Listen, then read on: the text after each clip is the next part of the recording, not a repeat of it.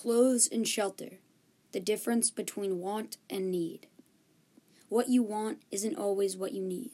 Anonymous. The truth can be difficult.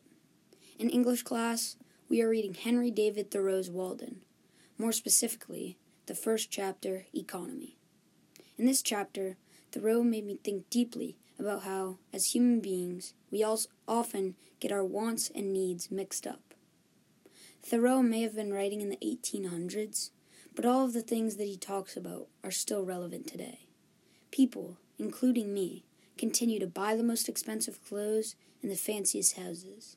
I agree with what Thoreau is saying, and he made me think about why I wear what I wear and live where I live.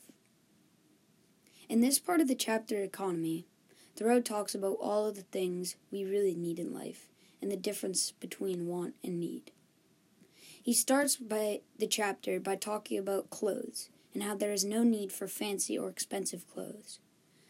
Thoreau warns us to, quote, beware of all enterprises that require new clothes. Society has a misconception that clothes make you who you are, and you must have nice clothes to make a good impression. You must always beware of places you work or anything else that requires you to change your appearance, because they might not understand that your appearance is less important than your personality.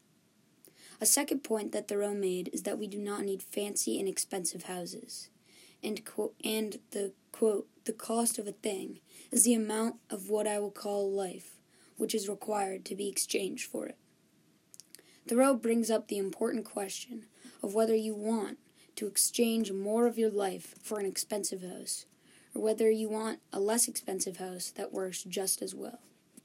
People are too focused on having the bigger house or the nicer possessions that they lose sight of what really matters in life.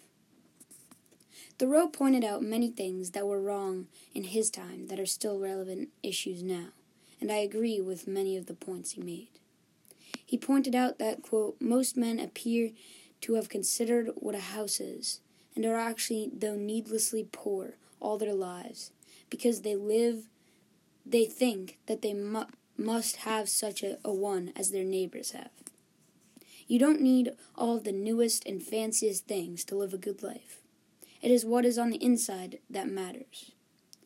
I had always kind of knew this fact, but I had never thought about it deeply until reading Thoreau. He made me think whether or not I even need the clothes I am wearing, and what was the cost of my parents of ha- me having clothes. Thoreau may be from a time far before us, but he brings up things that even I can relate to as a 15 year old boy. What cost are you willing to pay?